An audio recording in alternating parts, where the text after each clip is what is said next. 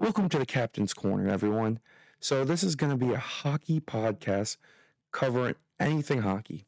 We're going to talk news, stats, big stats guy over here. So, NHL draft, NHL news, NHL insider, all sorts of stuff. Basically, anything hockey, you can expect it on this channel and also over on our socials.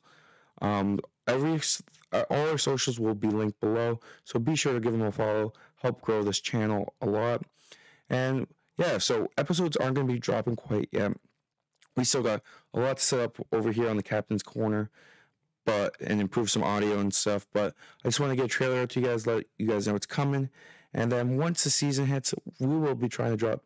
I think we haven't worked out the schedule yet, but do episodes twice a week here.